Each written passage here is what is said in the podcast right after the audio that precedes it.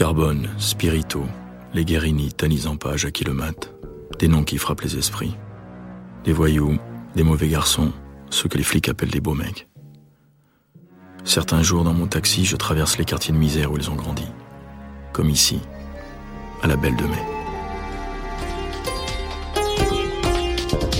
Vous écoutez Les Parrains de la Côte, épisode six.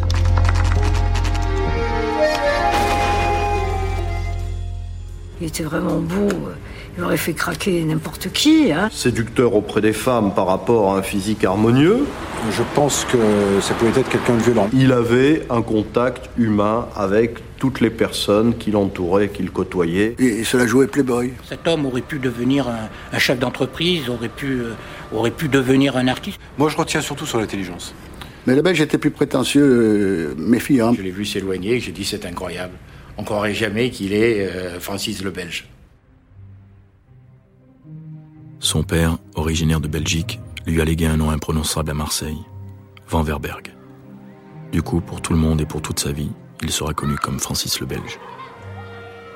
Il grandit dans un des quartiers les plus pauvres de Marseille, la Belle de Mai, un quartier où se mêlent italiens, corses ou espagnols. Les Vanverbergh sont dans la misère, les sept membres de la famille vivent dans un deux-pièces, sans toilette ni salle de bain. Francis grandit dans la rue et il montre très tôt des qualités de chef de bande, autorité et violence. C'était un maître d'école qui lui avait fait une réflexion, il lui avait carrément cloué la main avec son porte-plume sur le, sur le bureau. Simone Vanverbergh, sœur de Francis le Belge. Qui même à la cantine, s'il n'aimait pas un plat, il le faisait renvoyer alors qu'il n'avait que dix ans ou douze ans. Francis, comme tous les gamins du quartier, n'a qu'un seul but, se sortir de la misère par n'importe quel moyen. À seize ans, il se rêve en footballeur professionnel. Il en a le physique et le talent. Mais une méchante blessure au genou stoppe brutalement sa carrière. Son amour pour le foot ne se démentira pourtant jamais et on lui prêtera toute sa vie des liens, vrais ou faux, avec l'Olympique de Marseille. Francis va donc choisir d'autres moyens pour se sortir de la pauvreté. Après quelques boulots précaires, magasinier ou déménageur, il subit une première condamnation pour un petit vol. Un début modeste. À vingt ans, une histoire d'amitié et de courage va le faire entrer dans le milieu. Le vingt-sept octobre mille neuf cent soixante-six, la police repère en plein cœur de la Belle de Mai un voyou en cavale, Antoine Cossu, dit Tony Languille. Au moment où les flics l'embarquent, Tony appelle son ami Francis au secours. Et Tony, il fait qu'une chose, il crie « Fran, Francis !» Francis sort à ce moment-là, il ceinture euh, les flics, quoi, il fait diversion. Tony arrive à s'arracher. Et dans sa course, il perd une chaussure et les flics lui tirent dessus quand même. Hein. Mais euh, vous savez qu'à Marseille... Euh, Euh, à la Belle de Mai, surtout, Tony a tapé à une porte et elle s'ouvre beaucoup plus facilement aux voyous blessés qu'aux flics. Francis se retrouve aux gamelles, comme on dit, au Baumette pour un an. Lors d'une visite de sa femme Noël, il apprend qu'elle est enceinte. Francis est fou de colère, il ne veut pas d'enfant. Il refusera pendant des années de reconnaître sa fille Sylvie. À sa sortie, Francis a acquis une petite réputation chez les voyous du quartier. Sa belle gueule et son charme vont faire le reste. Il commence une carrière de proxénète. Très vite, dans ce quartier, il a affirmé sa, sa personnalité euh, de petit caïd. Il a, c'est un séducteur, il a énormément plu aux femmes. Omar Sharif, auteur de Quai du Belge. Et euh, comme euh, beaucoup, euh, il a commencé euh, une petite carrière de proxénète. C'est vrai qu'il y avait un ballet euh, perpétuel euh, d'hommes qui venaient à la maison avec des costumes... Euh, Simone euh, Vanverbergh. Euh, sans prix, quoi, je veux dire, avec des soufflets, des martingales et les poches pleines de billets. Et mon père, lui, ne supportait pas du tout ce, ce, ce ballet de prostituées euh, qui faisait un petit peu de désordre dans notre décor euh, désuet, je veux dire, et pauvre, quoi.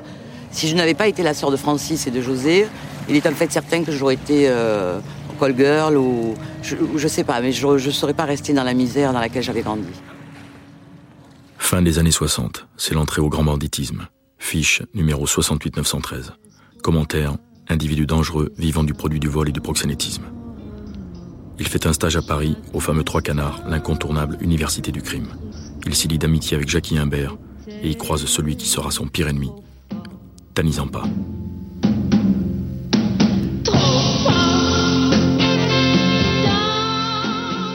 Il rencontre aussi, la même année, un personnage hors du commun avec qui il vit une passion torride. Quand il est parti vivre à Paris, c'était en soixante-neuf, il a fait la rencontre de Maria Vincent à ce moment-là, qui elle aussi avait une cour autour d'elle, elle était quand même connue, c'était une chanteuse, elle avait été mariée avec euh, Sami Khouri, avec Monsieur Univers. C'était un couple vraiment qui se déchirait, il faisait, elle faisait tout et n'importe quoi avec Francis, elle le suivait à poil dans la rue. Elle avait vingt ans de plus que Francis et elle lui a fait quand même connaître ce qu'était euh, Paris et, et tout le showbiz. Et fait, bon, à ce moment-là, elle a commencé à connaître des gens euh, importants. Mais pour autant, le futur du Belge ne s'écrit pas à Paris, il se trace à Marseille. Car le proxénétisme et les petits vols ne sont qu'une étape pour les voyous ambitieux dans son genre. Donc ils ont de l'argent, ils ont une belle gueule, ils ont... Euh... Euh, j'allais dire des mensualités qui le rendent régulièrement avec la prostitution. Pauline Cherki, ancienne journaliste à Libération et à l'A F P. Donc, ils arrivent à avoir une espèce de cours, et c'est comme ça qu'au fur et à mesure, ils arrivent à, à faire des extorsions de fonds euh, et, et se rendre maître carrément euh, euh, de régions entières. On a un changement radical à partir du moment où le casier commence à monter en puissance. Omar Sharif. Euh, où il y a ces années de prison. Qui finalement, euh, loin d'être euh, une quelconque forme de repentance, sont au contraire euh, des périodes dans lesquelles le caractère s'endurcit euh, de façon extraordinaire. Et il avait décidé, je pense, euh, à partir de ses vingt-cinq ans, euh, de devenir le premier, le number one à Marseille. Number one à Marseille, où l'on s'est fabriqué la meilleure héroïne du monde, pure à quatre-vingt-dix-sept pour cent, mais aussi à New York. Les années soixante-dix sont l'apogée de la French Connection. Ce trafic de drogue aux multiples réseaux, né dans les années d'après-guerre, peut rendre immensément riche et en très peu de temps. Pour un truand ambitieux, la French est une promesse de profit rapide. Les Vanverbergh se mettent dans la cam, avec Fioconi, qui est là, tous des beaux mecs, qui n'ont pas, eux, comme Tany Zampa, les, euh, le pignon sur rue à Montmartre. Hein. C'est, c'est, honnêtement, au début, les Cossu et, et Vanverbergh, c'est des petits voyous qui vont se faire la place à... à coups de flingue. Lucien Aimé-Blanc, ancien commissaire de police. Ils ont des contacts avec, euh, avec la bande de l'Amérique du Sud qui est planquée, c'est les anciens gestapistes qui sont planqués à Buenos Aires. Et là, si vous voulez, eux, ils font partir ce qu'ils appellent les chemises, quoi. Tu t'entends au téléphone et dis, OK, t'envoies dix chemises à Buenos Aires, elles sont en terre gale, ou des chemises euh, quartier. Cardin, on fait n'importe quoi, quoi. Mais c'est, chaque chemise, cinq kilos de cam. Et là, les conflits apparaissent avec Tany. Parce qu'il y a des conflits, d'abord, ils gênent Tany sur la cam, parce que le, Tany était dans la cam d'une manière plus structurée. Il y a un premier règlement de compte, je crois, du côté de, de l'Estac, là où Di Rousseau, tout ça, sont, sont flingués. Et la guerre s'en va là-dedans. Et elle va perdurer jusqu'au au, au Tanagra. L'affaire du Tanagra est compliquée, ténébreuse. On parle d'une arnaque entre Tany Zampa et Francis le Belge sur fond de trafic d'héroïne. Trois proches du Belge sont abattus dans les quartiers nord. La chute d'un laboratoire clandestin va mettre le feu à la poudre. La fusillade du bar Le Tanagra fait quatre morts, dont Joe le Toréador, un proche de Tany Zampa. Les flics affirmeront que Vanverbergh était l'un des tireurs, sans jamais parvenir à le prouver. Dans les mois qui suivent, Francis est arrêté près de Paris en possession d'armes et de faux papiers. Il repart en tôle. Alors qu'il est derrière les barreaux, une nouvelle affaire défraie la chronique. L'année précédente, en mille neuf cent soixante-douze, les douanes françaises ont saisi un crevettier au nom poétique, le Caprice des Temps. Dans sa quille, quatre cent vingt-cinq kilos de l'héroïne la plus pure, la plus grande saisie jamais effectuée à l'époque. L'affaire va avoir un retentissement international. Des dizaines de trafiquants, français ou italo-américains, vont être arrêtés et la French Connection va subir un coup fatal. Pour la première fois, la justice va prononcer le mot « repenti ». En fait, il, il n'est pas euh, directement mis en cause dans cette affaire, il est mis en cause par les déclarations... Michel Debacq, juge d'instruction. Un, les confessions d'un repenti, euh, Richard Berdin, euh, qui, euh, parmi d'autres, cite Francis Vanverbergh dans euh, les responsables de euh, la French Connection. Quand le, la tournée prenait les, les délinquants les, les uns après les autres, c'était simple. Il disait, voilà, mon cher ami, vous voulez des États-Unis, vous balancez. Vous prendrez trois ans dans un pénitencier agréable. Vous balancez pas, vous allez aller à tel endroit, il y a les Jamaïcains, les Noirs... Ça va être l'enfer, j'ai même pas besoin. Vous, vous finirez pas vos vingt ans parce que vous serez défoncés de tous les côtés, c'est le cas de dire. Les quatre cent vingt-cinq kilos d'héroïne du Caprice des Temps appartiennent à plusieurs trafiquants qui se sont regroupés pour faire un seul voyage, une sorte de charter de la poudre. Mais si le nom du Belge est cité dans l'affaire, sa présence reste controversée. Il a été inculpé dans un trafic alors qu'il avait été entendu pour ce même euh, dossier par un juge parisien qui n'avait pas trouvé bon de l'inculper. Par contre, un juge marseillais, lui, euh, l'a fait condamner à onze ans. C'était une véritable vindicte judiciaire personnelle qu'on exerçait contre lui. Alors avec Camille Giudicelli, nous nous sommes élevés contre ça. Je peux dire que nous sommes battus contre des moulins. Maître Jean-Louis Pelletier, avocat de Francis le Belge à l'époque des faits. Ah, à Marseille, euh, avec un président très attentif, euh, bienveillant d'attitude, il a écopé du maximum. Nous avons fait appel, nous avons repris les mêmes arguments. L'appel, la condamnation a été confirmée et il est parti pour de longues années à prison. Le Belge est parti pour sa plus longue peine. Au cours de ses onze ans de tôle, le voyou inculte la Belle de Mai va commencer à changer. Non, il est évident que quand vous êtes en prison, euh, bon, il y a certaines personnes qui se mettent à travailler. Lui, il n'a jamais travaillé à l'extérieur, il n'allait pas le faire à l'intérieur, évidemment. Donc, il meublait ses journées euh, à étudier. Il s'est beaucoup cultivé en prison, c'est vrai. C'est quelqu'un qui, lorsqu'il se trouvait en prison, chaque jour que Dieu fait, pense qu'il faut préparer sa sortie. Maître Frédéric Monnet, dernier avocat de Francis le Belge. Donc, ça impliquait pour lui de se maintenir dans une forme physique à toute épreuve, et ça nécessitait également pour lui de cultiver ses facultés intellectuelles. Quand on lit les courriers qu'il a envoyés, on sent qu'il a acquis une certaine culture, une connaissance parfaite du code de procédure pénale. Pauline Cherki. Il a lu, euh, il, a, il a des références de littérature, euh, de mythologie grecque. Cet amour dont je vivais. À l'extérieur, on n'oublie pas le beau Francis. Et les visites qu'il reçoit sont parfois hautes en couleurs. Évidemment, Maria Vincent, très théâtrale, euh, il était hors de question pour elle qu'elle fasse la queue comme tout le monde. Elle s'était fait accompagner par Lucien Aimé-Blanc, qui lui sonne à la porte en disant « J'ai une commission rogatoire, il faut absolument que cette personne rentre. » euh, Je dis « J'ai une idée, bon bah écoutez, on fait comme si on, si on la menait en détention. » Alors je dis « L'inspecteur met lui les menottes et on arrive. » Lucien Aimé-Blanc. Et on passe, alors elle était habillée comme... Euh, elle se prenait pour Kim Basinger, en plein été, les bas noirs, le chapeau... a fait un truc épouvantable. Nous voilà passés devant les, les pauvres gens des Baumettes, là, les familles et tout. Ah, bande de salauds, enculés de policiers, cette belle femme, vous la mettez à prison et on rentre. Et donc, elle a un parloir normal avec mon frère, mais après, mon frère, quand elle lui a raconté euh, le fait que ce soit Lucien qui avait fait le, le passe-droit, il a, dans, dans le parloir, il a pratiquement euh, presque frappé en lui disant « Mais tu me fais passer pour qui euh, Je vais passer pour qui Comme un condé, il vient te faire ouvrir, t'ouvrir la porte pour que... » Enfin, il était scandalisé. Elle m'a dit « Il n'a même pas voulu me parler. J'ai pris un pain dans la gueule, elle avait l'œil au beurre noir. Et il faut ressortir, on n'a pas de lunettes de soleil. » Putain, on ressort la, la foule qui voit... Parce qu'il n'y a pas d'autre entrée et sortie, là-bas. La foule qui lui voit l'œil au bernard. Salaud de flic, enculé, vous l'avez frappé. On s'est enfui comme des voleurs. Hein. Dans sa cellule, Francis fait aussi le point sur sa vie familiale. Il demande à rencontrer Sylvie, cette petite fille qu'il a rejetée et qui grandit loin de lui. À huit ans, on m'oblige d'aller voir un personnage dont je me souviens très peu et en de mauvais termes, euh, en prison. Sylvie Borel, fille de Francis le Belge. Voilà. Et là commencent onze années de, de visite parloir, euh, terrible pour moi parce que, parce que j'y vais ma, en traînant les pieds, j'ai, j'ai, j'ai pas, pas envie d'y aller du tout.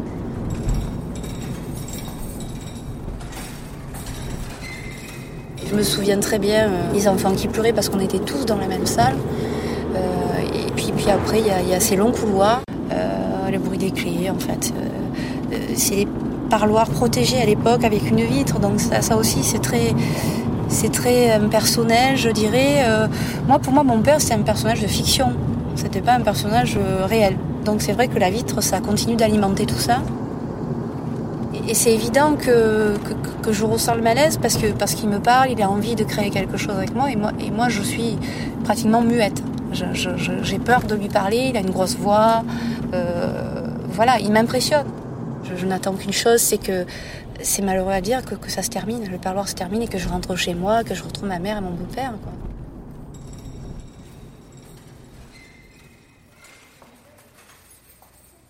Si la carrière du Belge est entre parenthèses, dehors, les affaires continuent. Des cendres encore chaudes de la French Connection naissent de nouveaux trafics. Et partout dans le monde, des juges anti-drogue et des policiers des stupes mènent une lutte impitoyable. Vous êtes déposé dans la voiture, là, la Peugeot blanche. Et alors c'est lui, alors le sort, on y va. Le vingt et un octobre mille neuf cent quatre-vingt-un, un coup de tonnerre ébranle la justice française. Le juge Michel, un juge anti-drogue, est assassiné par deux tueurs à moto. On accuse Zampa, on soupçonne la Cosa Nostra, on cite la Camorra. Mais les vrais coupables restent introuvables. C'est dans ce contexte tendu que Francis Vanverbergh est libéré le vingt-huit juin mille neuf cent quatre-vingt-quatre. Mais si son grand ennemi, Tany Zampa, qui s'est suicidé en prison, n'est plus là, le Belge ne peut pas pour autant régner sur Marseille. Il est interdit de séjour dans les Bouches-du-Rhône et dans douze autres départements. Pendant quelque temps, le Belge vit aux Baléares, puis travaille comme chargé de relations dans une entreprise lyonnaise. Mais pègre, truand, laboratoire, trafic de drogue ne sont pas pour autant sortis de sa vie. En mille neuf cent quatre-vingt-quatre, une nouvelle affaire va l'éclabousser. Un gros laboratoire d'héroïne est découvert en Suisse, près de Fribourg. Dans ce hameau, il y a une villa, et dans cette villa, euh, certains membres du milieu euh, ont, ont mis en place un laboratoire euh, clandestin de transformation d'héroïne. Michel Debacq. Et euh, lorsque, fin quatre-vingt-cinq, euh, Euh, les polices helvétiques, enfin suisses, euh, françaises, euh, américaines interviennent, bon, bah, ils trouvent ce beau monde, et en grande partie des Marseillais, la main euh, dans la morphine base pour la transformer, comme ils savent le faire depuis bien longtemps, euh, en héroïne de, bonne, de très bonne qualité. Comme Berdin lors de l'affaire du Caprice des Temps, un des trafiquants arrêtés va se mettre à parler. Il s'appelle François Scapula. Condamné à mort par ses anciens amis. Devenu témoin protégé des stupes américains, Scapula, Scapula fait d'abord des révélations sur un labo installé à Phoenix, en Arizona, dans lequel est impliquée une famille mafieuse de New York. Puis il donne les noms du commanditaire et des assassins du juge Michel. Et Scapula continue ses confessions. Donc une fois qu'il a eu donné les assassins du juge Michel, il n'a pas obtenu de la D E A, de l'ex-narcotique bureau, le fait de se, pouvoir se refaire une vie aux États-Unis. Donc il fallait qu'il monte d'un palier. Il s'est dit, maintenant, qu'est-ce que je peux faire ? Ils ont les assassins du juge Michel. Eh bien, qu'est-ce que je peux faire ? Zampa est mort. Je, je présume, hein, je présume. Je vais essayer de leur donner le, le Belge. Et ils il essayent de leur fournir la possibilité d'arrêter le Belge et de l'envoyer pour quarante ans en prison, puisqu'il est en récidive. En France, le juge Debacq va s'appuyer sur les révélations de Scapula pour faire tomber Francis le Belge. Mais celui-ci est introuvable, il a pris la fuite. Vanverbergh est arrêté quelques semaines plus tard à Bruxelles, une fois encore en possession d'armes et de faux papiers. Euh, au bout de six mois, donc en août, Francis Vanverbergh est extradé vers la France et immédiatement, euh, en, en grand renfort de, de, de sécurité et de police, euh, on, on me l'amène. Et euh, je le reçois pour le, l'inculper, parce qu'à l'époque on disait inculpé, un après-midi d'août quatre-vingt-huit, euh, et c'est là que je, je le rencontre pour la première fois. Extrêmement correct, euh, euh, attendant, attendant debout, avec euh, beaucoup de, de personnalité, que, que, que, que je lui dise de s'asseoir, ce que je fais assez rapidement, quand on lui a enlevé les menottes, mais je, je vois encore le geste, et euh, il me fixe dans, dans les yeux et, et il attend. Et là, je lui notifie son inculpation. À nouveau, comme lors de l'affaire du Caprice des Temps, le Belge nie son implication dans le labo suisse. Le juge Debacq organise alors une confrontation à la frontière helvétique entre Scapula et Vanverbergh. Francis Vanverbergh a répondu aux questions que je lui posais et aux affirmations de Scapula. Euh, il n'y a pas eu de passe d'armes, il n'y a pas eu de mots. Tout ça s'est fait dans un climat extrêmement... Euh, mesuré euh... devant les policiers, devant le magistrat instructeur qui procédait à cette confrontation. Maître Frédéric Monnet. Il a quand même dit à Scapula ce qu'il avait sur le cœur, et il y a eu cette phrase terrible, « Scapula, même si tu te réfugies dans le ventre de ta mère, je te retrouverai. » En mille neuf cent quatre-vingt-douze, Francis le Belge est mis en liberté conditionnelle dans l'attente du procès. Un des magistrats de l'affaire déclare alors: ce soir, on entend le bruit des bouchons, mais vous verrez qu'un jour, le bruit des balles couvrira celui du champagne. Le Belge profite de sa conditionnelle pour se rapprocher de sa fille, avec qui des liens se tissent peu à peu. Et puis il se radoucit aussi, bon, ses tempes, comme je dis, euh, euh, je vois ses tempes euh, qui... Sylvie Borel. Qui commencent à devenir grises, euh, des petites rides qui sortent, et ça me rassure tout ça, quelque part. Et, et, et quelque part, je me dis, ben, ben, peut-être qu'il va changer, qu'il va une, devenir quelqu'un d'autre, j'ai envie de lui laisser une chance. En décembre mille neuf cent quatre-vingt-quatorze, commence le procès lié au laboratoire suisse et aux révélations de François Scapula. Le Belge fait une arrivée de star au palais de justice.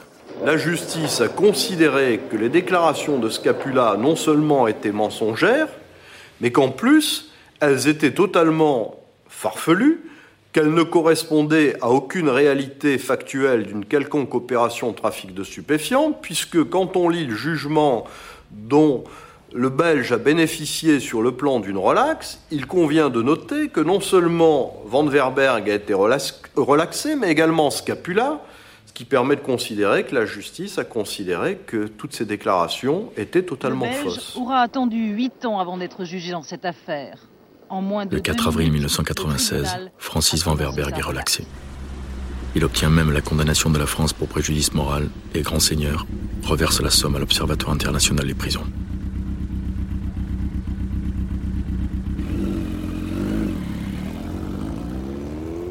Il faudrait qu'en France, on cesse de considérer la démarche du repenti, euh, en fait du collaborateur de justice, comme une démarche sale. Euh, François Scapula euh, est un collaborateur de justice, euh, à un moment donné, des États-Unis.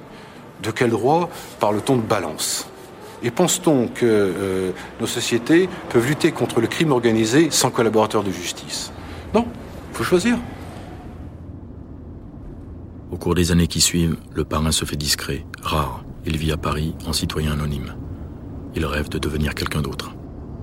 Il me dit euh, « j'aimerais arrêter tout ça. J'aimerais changer de vie, euh, avoir un travail normal. » Là, et, tout de suite, il se reprend, il me dit « mais tu vois Francis le Belge euh, pointé au chômage. » Dans les années quatre-vingt-dix, Francis le Belge se marie avec Lydie, sa compagne depuis mille neuf cent quatre-vingt-cinq. Il semble s'être arrangé. Mais a-t-il vraiment coupé avec le milieu ? On voyait évidemment le Belge dans toutes les affaires, mais encore fallait-il démontrer qu'il y avait vraiment participé. Et c'est pour ça qu'il devenait un homme qui était impossible à joindre, à Marseille notamment, mais aussi à Paris. À Paris, il s'est retrouvé terriblement seul. Il n'avait plus les gens qui pouvaient lui servir de garde du corps, de porte-flingue. Il vivait une existence normale, comme un bourgeois parisien, et à partir de ce moment-là, il était très faible. Et, et ses ennemis ont profité de ses faiblesses pour l'éliminer. Le vingt-sept septembre deux mille, une grosse moto s'arrête devant le P M U L'Artois Club, où le Belge a ses habitudes. Le passager de la moto entre dans l'établissement. La légende raconte qu'en le voyant, le Belge a simplement écarté les bras. neuf coups de onze, quarante-trois claques. La moto repart. Francis le Belge est mort. Il avait cinquante-quatre ans. Il était venu me voir à la maison, il m'a dit on va prendre un grand hôtel et on va partir tous à l'étranger, euh, j'en ai marre de ce pays, et on sera tranquille, et puis voilà quoi, il en avait marre de tout ça. Et je lui avais dit que j'étais allée voir une voyante. C'est bizarre, elle me dit je le vois devant euh, une grande baie vitrée et le soleil derrière. Et l'image que j'ai de mon frère, c'est quand je suis arrivée à l'institut médico-légal, je l'ai vu à travers une vitre, et il y avait euh, la lampe, euh, et moi je m'en suis pas rendu compte, c'est une amie qui était avec moi ce jour-là, qui me dit « Regarde ce que t'as dit la voyante, il y a la baie vitrée et il y a le soleil derrière. » Mon père était à l'institut médico-légal à Paris, et j'arrive, et là, coup du sort, on m'interdit de voir mon père si ce n'est à travers une vitre. Alors là j'éclate en sanglots, Euh, en me disant, écoutez, vous pouvez pas me faire ça. J'ai vu mon père pendant onze ans à travers une vitre.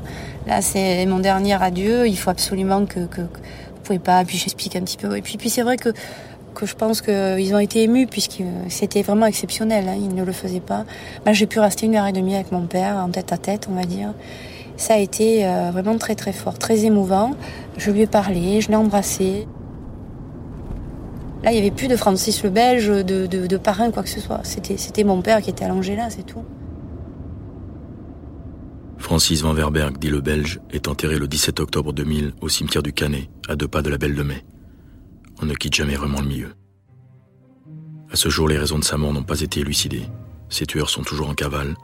Le clan du Belge a disparu. Scapula s'est mystérieusement évadé de sa prison suisse en deux mille un.